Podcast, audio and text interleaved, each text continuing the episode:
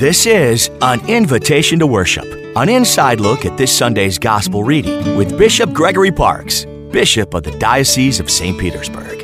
We've all heard that Jesus is the Prince of Peace. We sing about this at Christmas. You know, the peace on earth, goodwill towards men. Jesus tells us, his friends, and we repeat at Mass, Peace be with you. So, why in Luke's Gospel this weekend would Jesus be asking this question and saying that he is establishing division? This is one of those passages that goes against the norm. For centuries, the Jews were operating under the status quo. God gave Moses the law, and the Jews have been living the strictness of the Old Testament laws for centuries. Now, Jesus came to establish a new order, a new way of living. When a new leader comes on the scene, whether a new CEO, manager, or even a new bishop, there's a good chance that some things are going to change. And change can be difficult for many. Even in your own family, change can be difficult.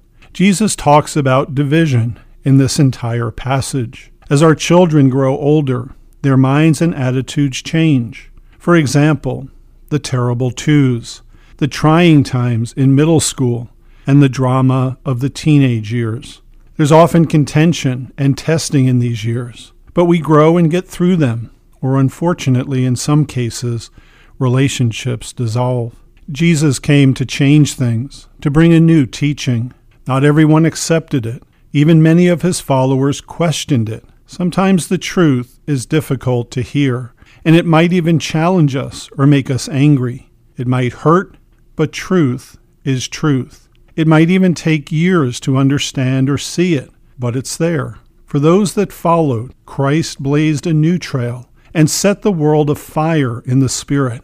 Pray today for the courage to not rush to judgment or dismiss a situation that you don't agree with or don't understand. Instead, pray for the Holy Spirit to guide you and to open your heart and always pray for peace in the midst of division, so that we all may be one in Christ.